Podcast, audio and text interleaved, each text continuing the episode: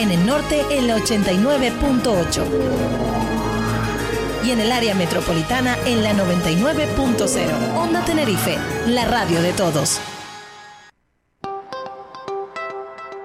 Continuamos en directo mirando al sur.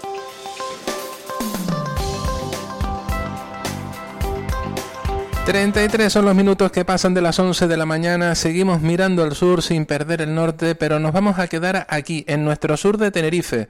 Saludamos a esta hora de la mañana al portavoz del gobierno en Arona, Paul Díaz Joda. Buenos días, concejal. Hola, muy buenos días, ¿qué tal? Muy bien, ¿qué tal usted? ¿Sufrió mucho con el fútbol? No, yo creo que fue un partido entretenido, ¿no? Ya que no jugaba España, pues bueno, nos daba un poco igual quien ganara, pues yo creo que se disfruta más. ¿no? Mm, ¿Usted no iba con, con Argentina? ¿No iba con Argentina entonces? No, mientras no estuviera España me daba un poco igual, tampoco. Bueno, pues dejamos el fútbol a, a, un lado, lo que como usted sí apunta, un partido bastante entretenido. Pero dejemos el fútbol a un lado. Y es que eh, el municipio, el municipio de Arona, eh, está avanzando tecnológicamente bastante y de hecho está ha instalado pues sistemas inteligentes, sistemas inteligentes en sus playas. ¿En qué consisten estos sistemas, concejal?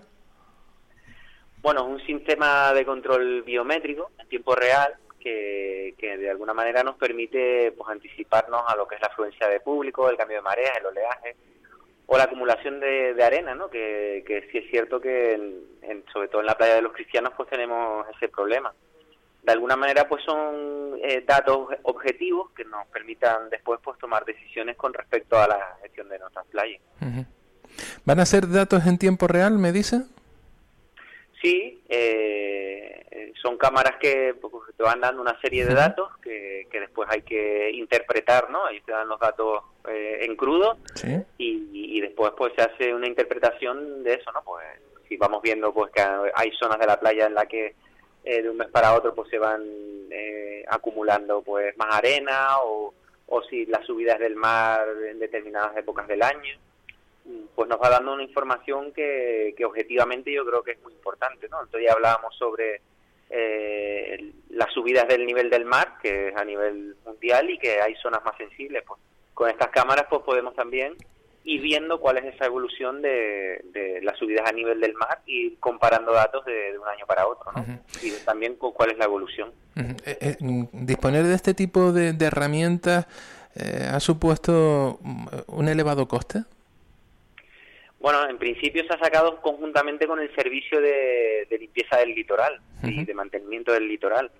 Era una de las cuestiones que se planteaban dentro de los pliegos técnicos y administrativos eh, como una como cuestiones a, cumplir por parte de, la, de las adjudicatarias. En este caso, pues bueno, siempre que están dentro de un servicio, pues siempre nos viene mejor, ¿no? Es más es más económico para el ayuntamiento, ¿no? Porque también hay unas, unas mejoras que tienen que presentar las empresas y estas mejoras, pues también, pues, pues bueno, salen a cero. Exacto. Eh, concejal, esto, mm, este sistema, eh, conocer todos los datos del litoral, ¿van a ser en todas las playas, en toda la zona costera del municipio?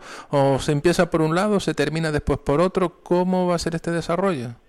Sí, en principio están en, la, en los cristianos y en Playa de las Vistas, como bien salió en, en, la nota de prensa que sacamos.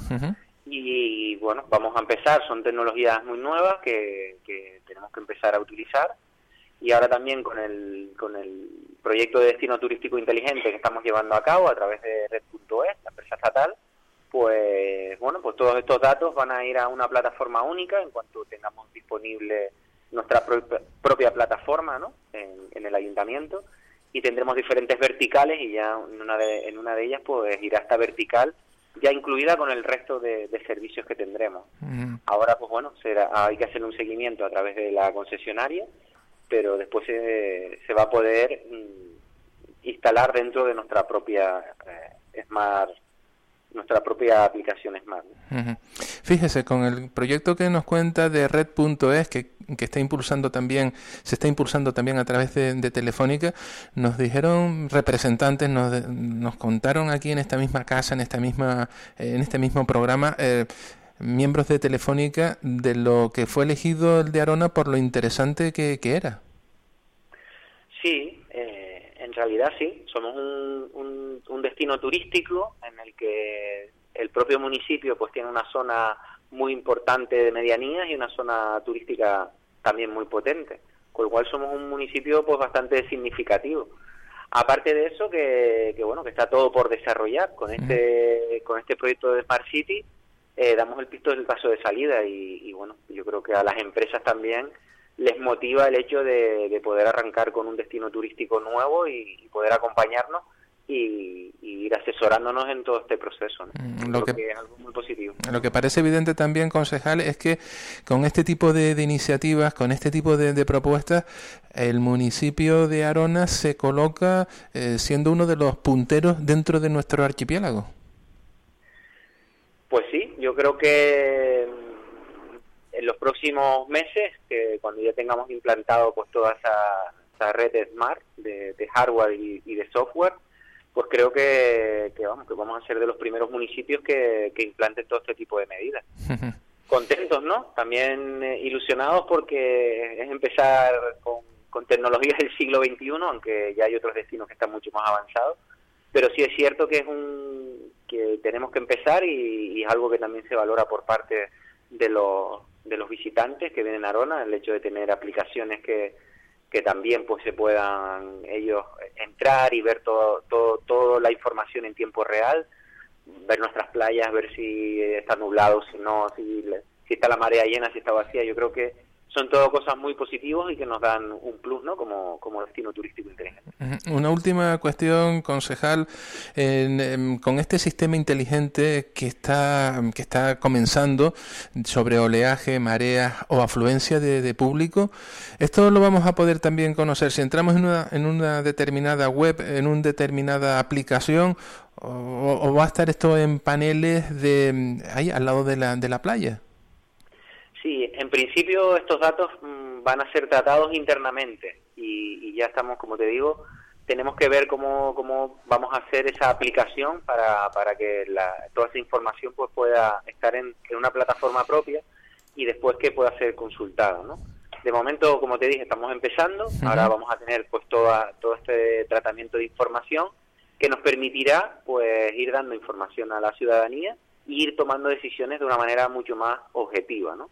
Que, a lo mejor si no tuviéramos esos datos más en crudo, ¿no? Pues si sabemos cuál es el, el número de personas que mensualmente pues asisten a nuestras playas, pues ya también sabremos el número de hamacas que necesitaremos o el número de, vigilantes por zonas y demás. Yo creo que también es una, es una, una gran herramienta para la toma de decisión. Efectivamente, que va a poder eh, el ayuntamiento el, eh, anticiparse ¿no? a las diferentes dificultades o necesidades que puedan pasar en cada, en cada momento.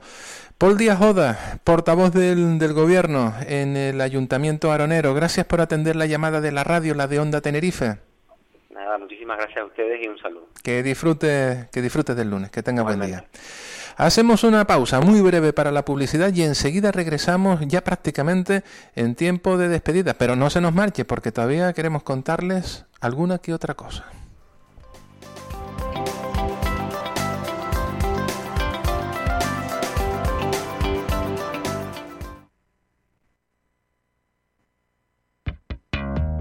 Desde el Servicio de Atención al Ciudadano del Ayuntamiento de Granadilla de Abona se lanza una nueva vía para obtener cita previa en los SAC desde casa